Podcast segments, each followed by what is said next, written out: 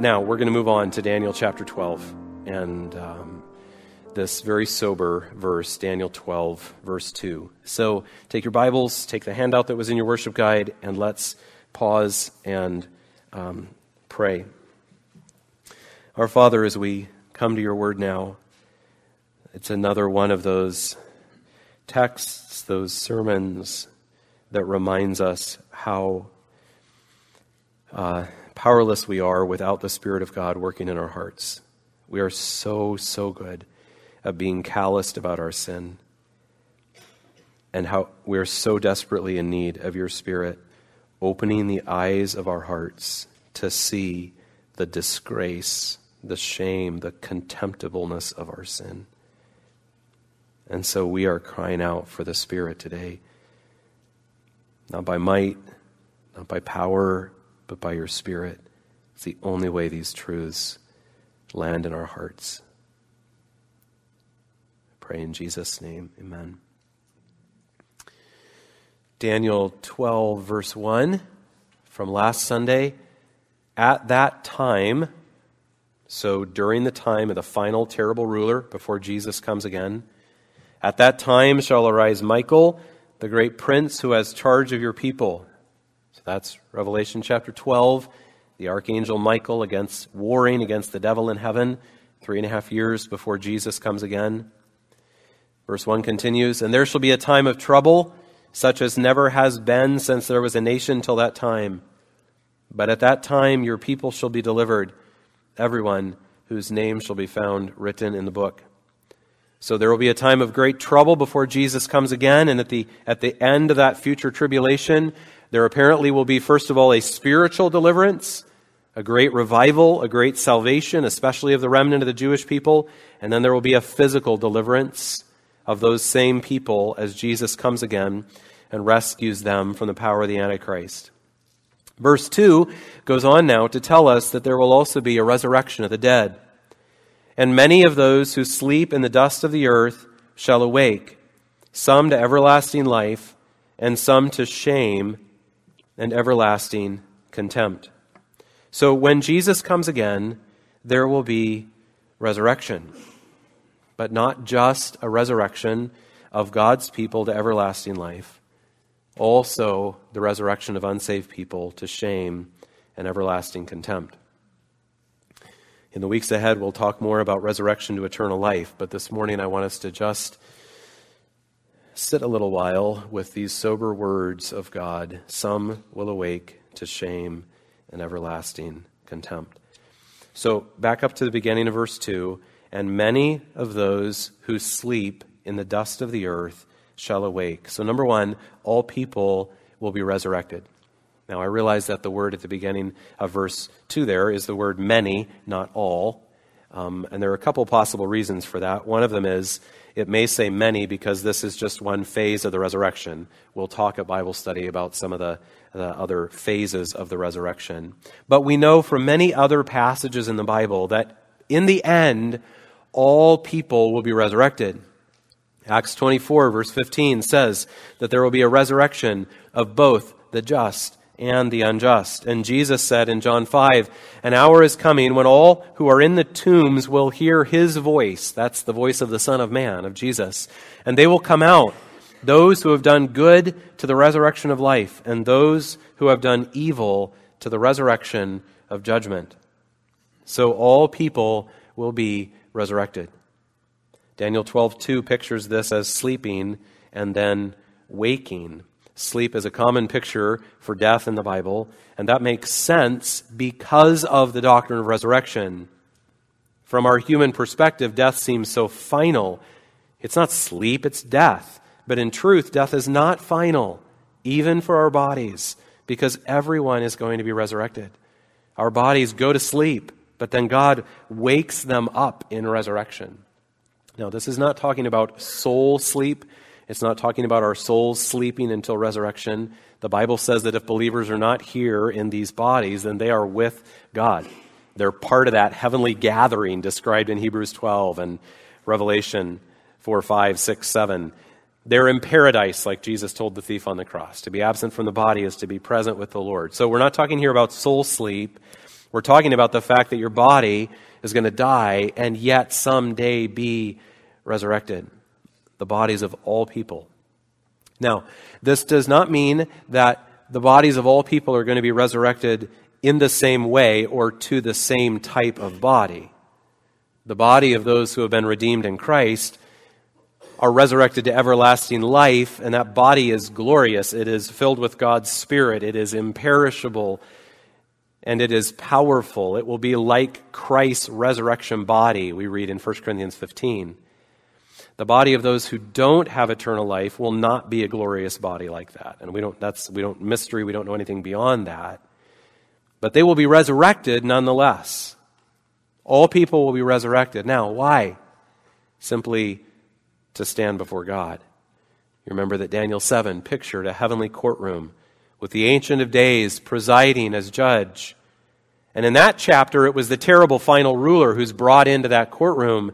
But what the rest of the Bible tells us is that all people will stand there before God. That's what Daniel 12 implies when it says, They awake, some to everlasting life, and some to shame and everlasting contempt. Those two eternal paths are set in the courtroom before the throne of God. There is a judgment and there is a sentence. Revelation chapter 20 is in your handout. Then I saw a great white throne, and him who was seated on it. From his presence, earth and sky fled away, and no place was found for them.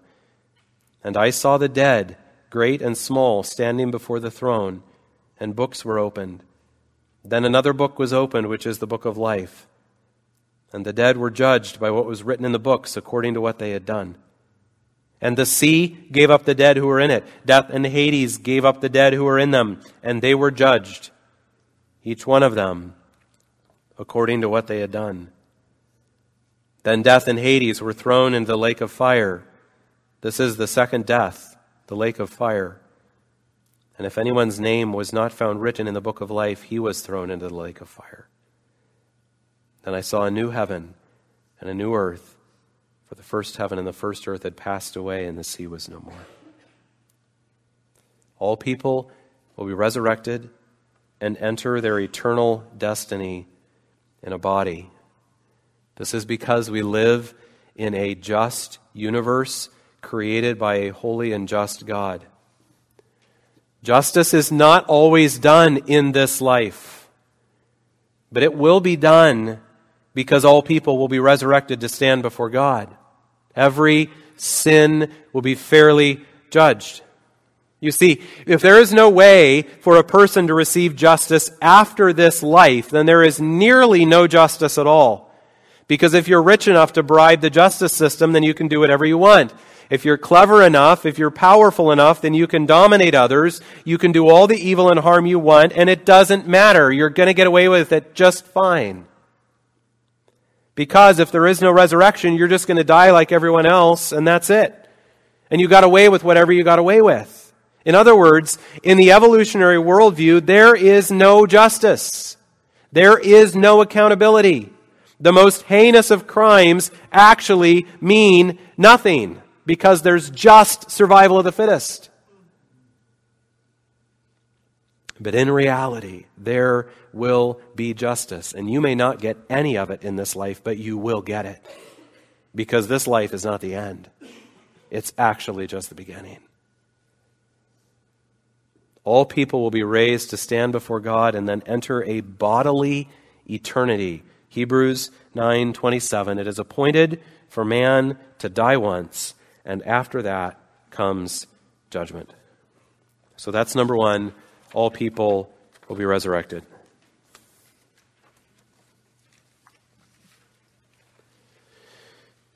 Number 2, some people will be resurrected to shame and contempt.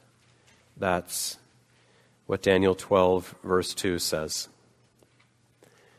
It would be more comfortable to just skim over that and keep going, but let's stop and make sure we hear what God is saying.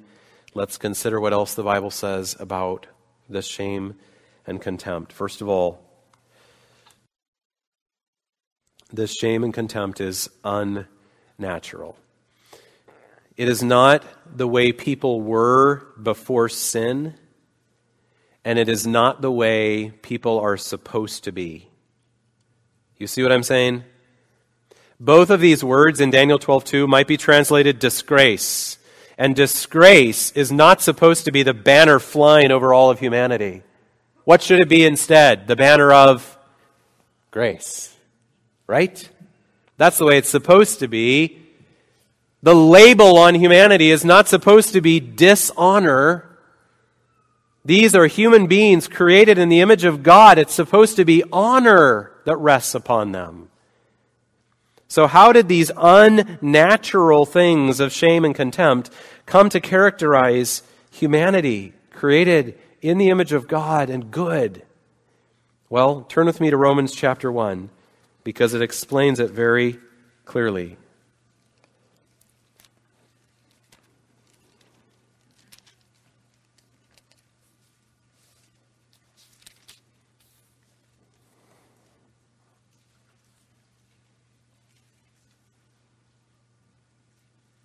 First of all, we bring this shame and this contempt upon ourselves by discarding God.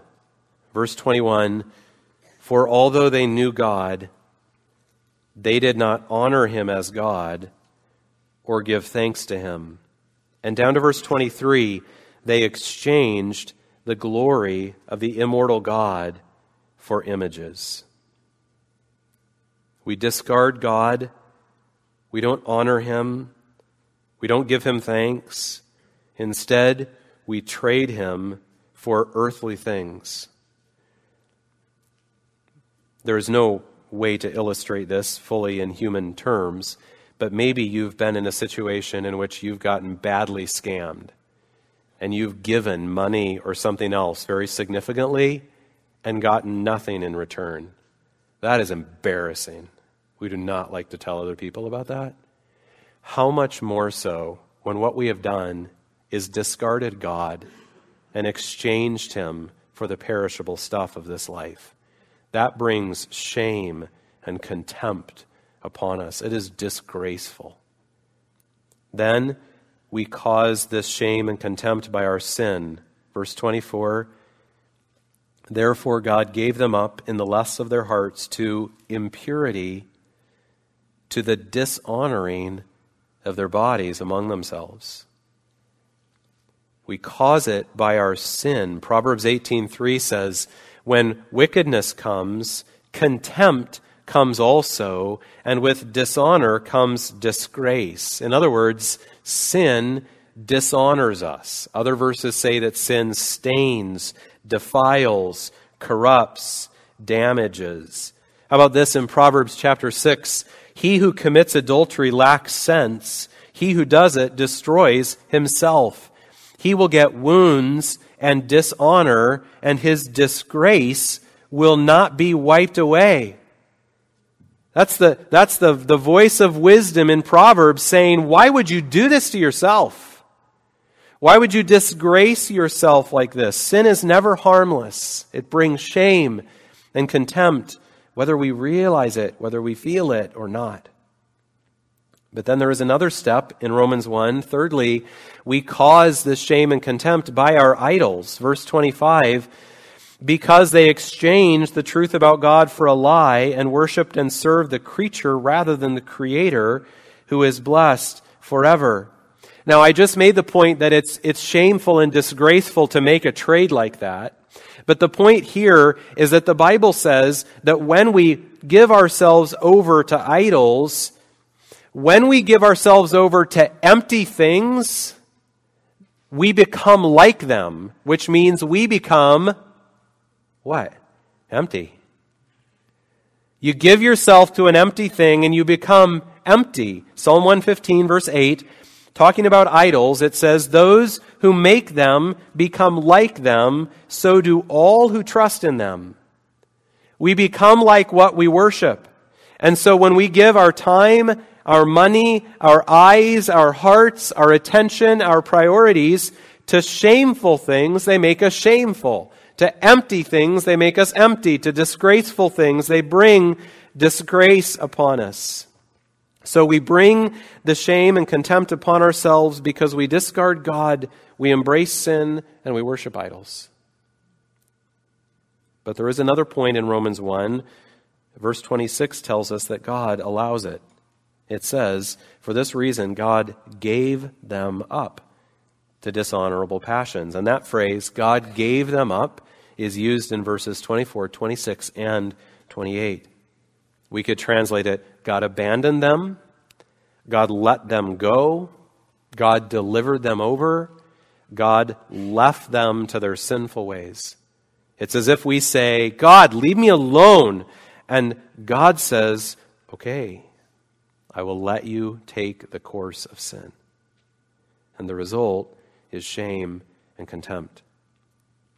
And then, finally, society celebrates it.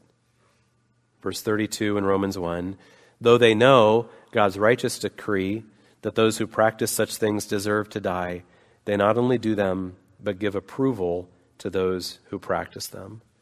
Philippians 3:19 says they glory in their shame. And so this is how human beings created honorably in God's image become full of disgrace. Now, turn back to Daniel chapter 12. So we've just learned about how shame and contempt are unnatural. Next, we want to dig a little deeper into what these words mean, and I've summarized that with point beyond your handout. This shame and contempt is more than embarrassment. It's not just saying that we will stand before God on Judgment Day and say, Yeah, I wasn't exactly perfect, made some mistakes. This is far more serious than that. It's not like taking a burnt quiche out of the oven and being a little embarrassed that you burnt it. And there are several reasons why we know this. First, the word shame in Daniel 12:2 is an intensive plural for great shame. And also, these words, as they're used in the Old Testament, they really aren't about my personal internal feelings, like feeling embarrassed. These words are about my reputation, what other people know me to be, so let me just give you a few examples of how the word shame is used. Not all of these parallel our passage, that's not my point. I'm trying to show us just kind of the idea of the word. This word is used when Leah looks down on Rachel or even mocks Rachel because she couldn't conceive. It's used for Nahash bringing disgrace upon the Israelites by gouging their eyes out. It's used for the heartbreaking shame when Tamar was raped.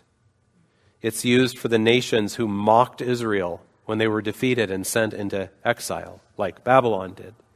The psalmists talk about their foes taunting them using this same word. When Goliath kept coming out to taunt Israel, the little shepherd boy David says, I'm paraphrasing, but he says, Hey, why are we letting him reproach Israel? That's the same word. So you see from those examples that these words, shame and contempt, they aren't just about like my personal feeling of something like embarrassment. These include things like blame, guilt, mockery, dishonor, and disgrace. So when Daniel 12:2 says that some will awake to shame and everlasting contempt, don't picture someone blushing a little bit. Picture deep, crushing disgrace upon that person.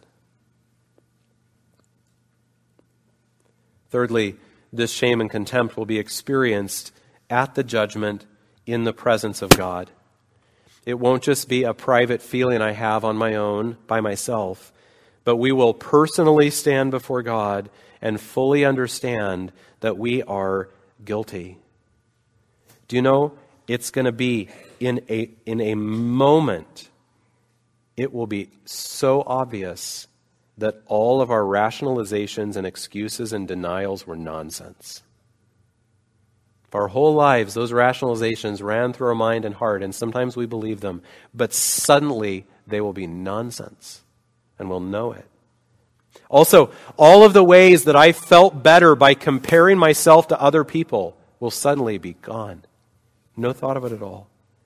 All of the things I successfully hid in this life will appear and all that will be left is me and God and the cold, hard facts of my sin.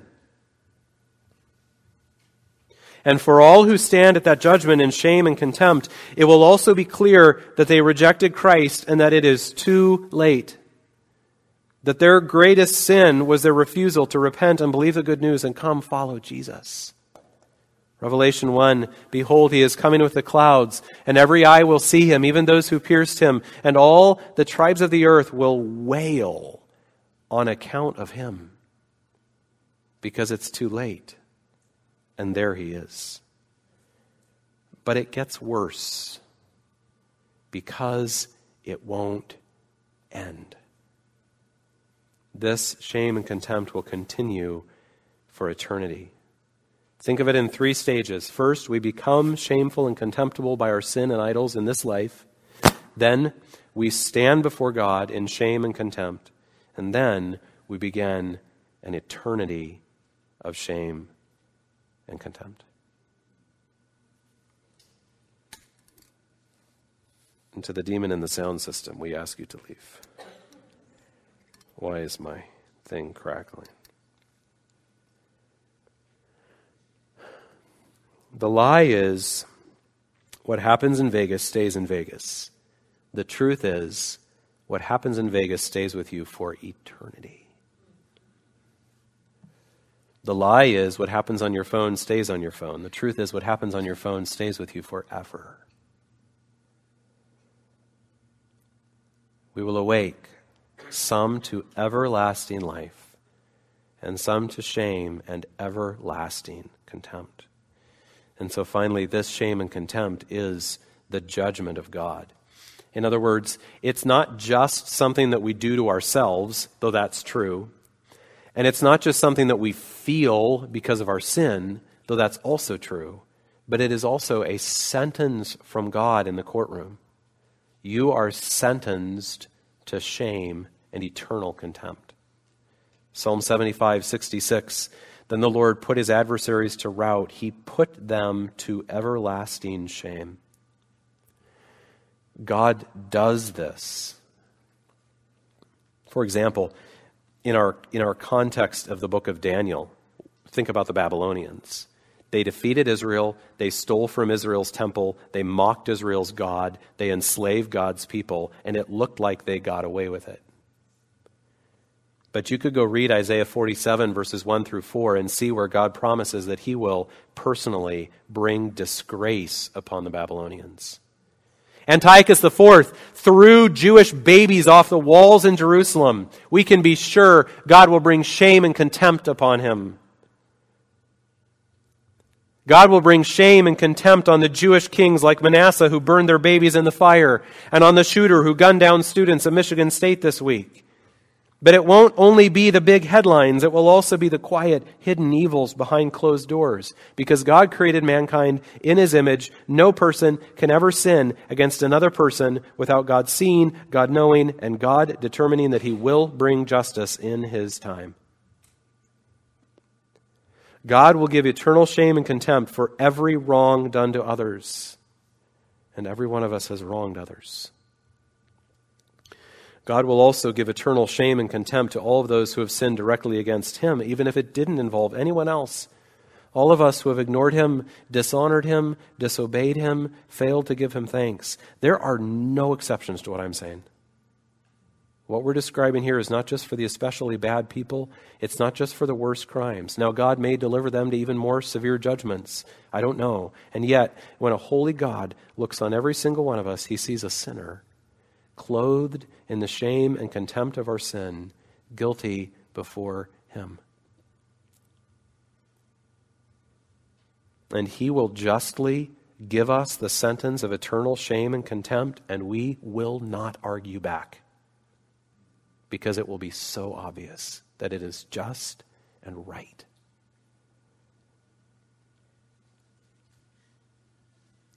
Iain Duguid writes Many of our friends and neighbors go through life with no thought for the final resurrection and the day when they will stand before God to give an account for their lives. Who else is going to share that news with them? Who is in a better position to speak to them of the power and sovereignty of a holy God, the seriousness of the last judgment, and their need to live their lives in the light of eternity. And yet, it might even be you sitting here in a church service this morning. You might be one of those whose thoughts are shaped entirely by present realities rather than ultimate realities. You might be the one coming to church and yet actually discarding God, loving sin, trading God for the things of the world, gambling that there will not be a final resurrection and judgment and eternity. It is necessary for every single person to fear God. Jesus said, Fear him who can destroy both soul and body in hell. There are no exceptions, only people who are fooled gamblers.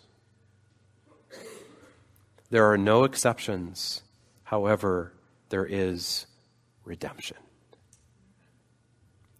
Number three, this shame and contempt is redeemable. There is glorious good news, but you must understand that the opportunity for redemption is only now in this life. Roman Catholicism teaches purgatory, the Bible does not. The Mormon church teaches a system of baptism by which you have a second opportunity to accept Christ after this life. The Bible does not teach that. Indian religions teach reincarnation, which give you more opportunities to find enlightenment and liberation. The Bible does not. Now, in this life, you must respond to the good news of Jesus Christ. Once he comes again, it is too late, and that's why he says, You're not going to know when I'm coming again. You cannot gamble on seeing, knowing, figuring it out, and just at the last second squeaking in a little fake repentance. Your opportunity for redemption is now. And when I use the word redemption, we sang that word many times this morning. We're not talking about redeeming yourself, like a football player who misses a field goal early in the game and then later in the game he gets another chance to redeem himself. That's not what we're talking about. This redemption is accomplished completely by Jesus Christ and received by us entirely as a free gift. And in a moment, I'll talk about how that redemption is provided. But first, remember that to receive this redemption, you have to believe what God says about sin and judgment. You have to believe his warnings. In other words, you can't take everything that's already been shared in the sermon this morning and say, well, I don't really believe all that stuff about sin and guilt and judgment and hell and so forth, but I don't mind Jesus. I mean, I'm a Christian. I'm, I'm cool with Jesus. In other words, you can't take this and be like, okay, um, I'm, uh, I'm good with point one, that's fine, and I'm good with point three, I just don't like point two. I'm okay with resurrection and redemption, just not with judgment. No, you can't have Jesus if you don't believe what God's word says about sin and death and judgment. You cannot have him. I think about the 80% of American politicians who claim to be Christians of some sort. Now, some of them truly are, of course, I get that. But you know, one of the ways how you could tell who is probably genuine? By their response to point two in today's sermon. Not that they're in a church that would preach that. But some of those who would claim to be Christians would hear this sermon and they would be extremely upset about point two. And they would say, Get that stuff out of here. Get Romans 1 out of here. Get judgment and guilt and all that stuff out of here. I don't believe any of that. Yet they have their little Jesus card and their little ticket to heaven. No, they don't. In love and mercy, God warns us about everlasting shame and contempt. And we have to believe those warnings, or we will be fooling ourselves when we claim to be Christians. Now, what is the good news of Jesus? Why is redemption possible for shameful and contemptible people? And this is so marvelous because it is not just that God says, Oh, I feel sorry for you and you're a big mess, but I'm going to overlook it and come on, you can come to heaven anyways. You shameful and contemptible person. He did something so much greater than that. He actually took away our shame and contempt. God loved us so much that he sent his only son to be treated with shame and contempt during his life, and then to die on the cross for our sin, bearing our sin and our shame and our contempt. Mark 9, verse 12. How is it written of the Son of Man that he should suffer many things and be treated with contempt? Luke 23:11 Herod with his soldiers treated him with contempt and mocked him. And in one of the psalms that points ahead to Jesus on the cross, the psalmist says, "But I am a worm and not a man, scorned by mankind and despised by the people." He lived a life of contempt and shame, but then he died. Now, we're going to read Isaiah 53 next. Don't start reading it yet. These words are familiar for some of you, very familiar for some of you. But can we read them today with the mindset of a person trembling in our sin? Think of it like this. And again, there is no human illustration that can even get close to this. But think of an athlete that at the, the most important moment of the most important game of his entire career, he not only blows it, but he blows it in an embarrassing and shameful way. Like forgets a rule and his team loses everything they've worked for. And he is left on the field, on his knees, his head covered in just complete shame and embarrassment. And he wishes more than anything else in the world he could just disappear. Now, take that and multiply it times a thousand for the shame and disgrace of a sinner who finally, by the Spirit, understands how disgraceful he is before God and just wants to disappear more than anything in the world. Okay? So there they are on the ground, head in their hands, so shameful and disgraceful in their sin. Can we sneak the Bible under them, right? Isaiah 53, right under their, their, their hung head in shame? And can we read it like that? Feel the weight of sin crushing down upon you, and suppose you've never read of the Savior in Isaiah 53. And here's what we read about him Isaiah 53, verse 3 He was despised and rejected by men, a man of sorrows and acquainted with grief, and as one from whom men hide their faces. Okay, that means because they see him as a contemptible person. They're embarrassed to be associated with him. He was despised, and we esteemed him not. Surely he has borne our griefs and carried our sorrows. Yet we esteemed him stricken, smitten by God, and afflicted. The, the crowds looked on Jesus and concluded that he was a shameful person being shamefully punished by God. What does it say next? But he was pierced for our transgressions. Yes, he was being shamefully punished by God, but it was for our sin, not his own. He was crushed for our iniquities. Upon him was the chastisement that brought us peace, and with his wounds we are healed. All we like sheep have gone astray. We have turned every one to his own way, and the Lord has laid on him the iniquity of us all. There are no exceptions, but there is redemption because there is a Redeemer. And you see here, God did not just look on us and say, Ah, oh, it'll be okay, I'll let you into heaven anyways. That would be injustice. No, God Himself said, Let me take away your shame and contempt by sending a Savior who will bear your sin in your place. So that your shame and contempt are not just overlooked, not just ignored, not just hidden, not just crammed in the closet, but gone and you stand before the holy God in honor and in grace. And he's not just pretending. He means it because the shame and the contempt are gone, because your sin is gone. Page turn to Hebrews 12.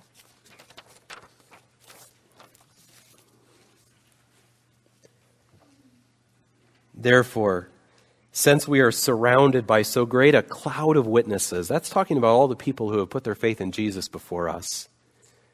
Let us also lay aside every weight and sin which clings so closely. And let us run with endurance the race that is set before us, looking to Jesus, the founder and perfecter of our faith, who for the joy that was set before him endured the cross, despising the shame and is seated at the right hand of the throne of God. For the joy that was set before him, he despised the shame. He counted it a trivial, inconsequential thing. What was the joy that was set before him? It was to accomplish the Father's will and save you. The joy that was set before him was the joy of redeeming sinners by his death on the cross. And because of that joy, he despised the shame. He wasn't going to let your shame and contempt deter him from his purpose to save you. He shamed the shame for the joy of breaking your chains of sin, the joy of clearing your record of guilt before God, the joy of being your advocate before the Father in the judgment, the joy of bringing you to God, the joy of preparing a place for you so that you can be with Him forever.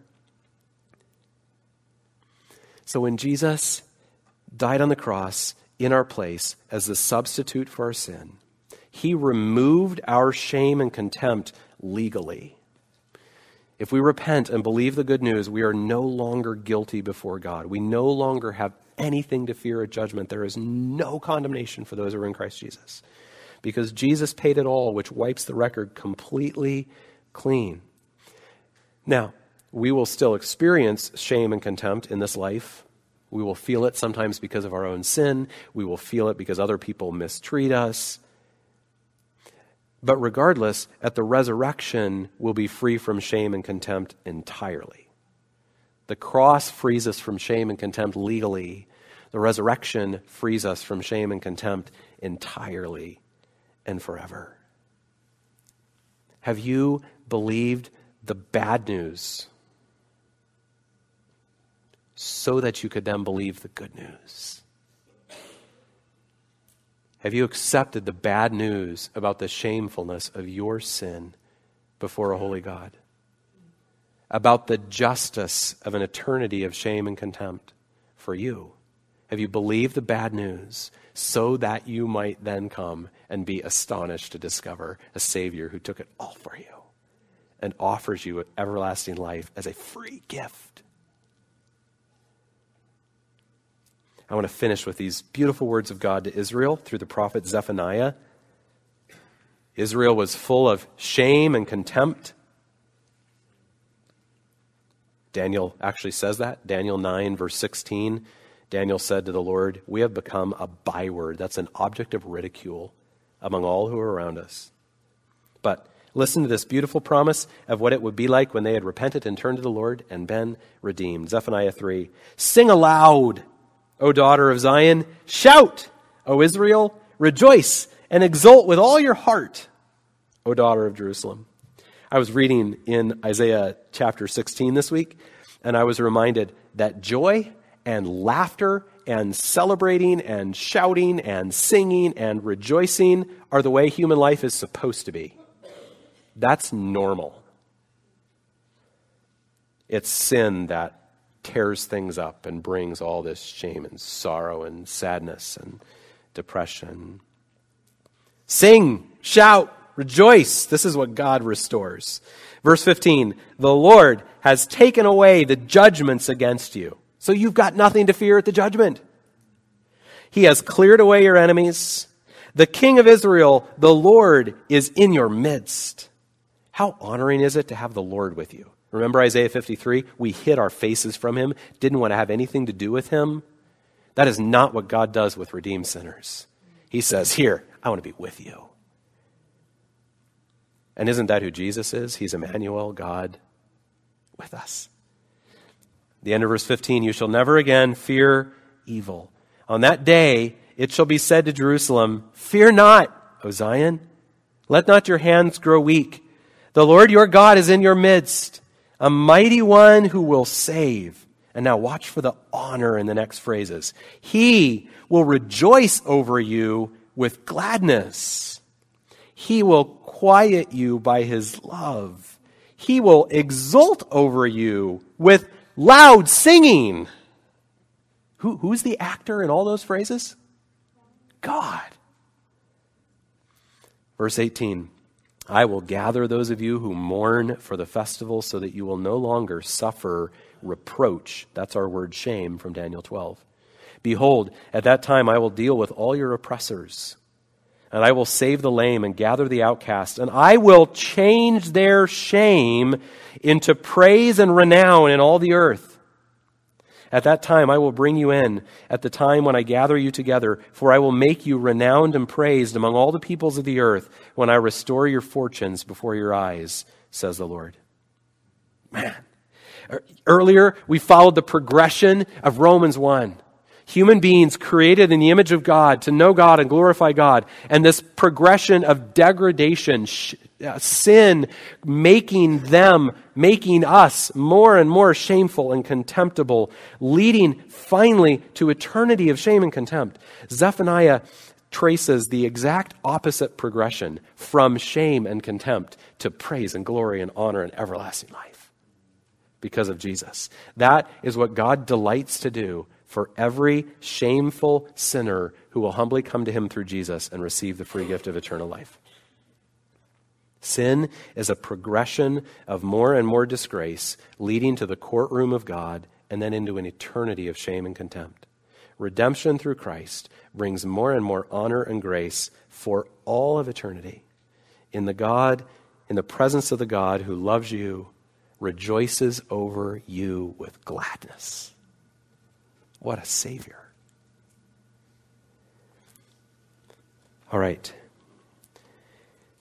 This is the kind of sermon where it is easiest to just move on. Right? I mean, that was a good ending.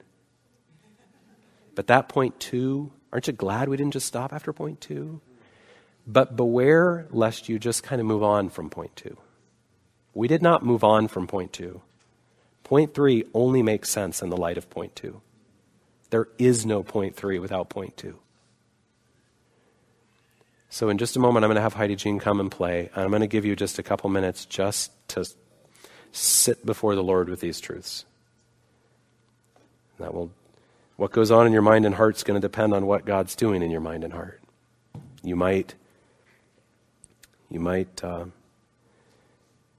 you might say to yourself, okay, it was going to be a lot more comfortable to not come tonight to evangelism training, but I think maybe I really ought to just come. You might start writing down some names of people that you really need to invite to that seminar April 16th. In other words, you might find God working in your heart and saying, I, I can't keep my mouth shut about life and hope anymore. But you also might need to ask yourself, you might need to ask God, would you show me the disgracefulness of my sin because I think I don't care? Would you show me the justice of eternal shame and contempt for my sin because I think I don't believe it? So, whatever it is that you need to talk to the Lord about in your heart, we'll just give you a couple minutes to do that. Don't run from these truths.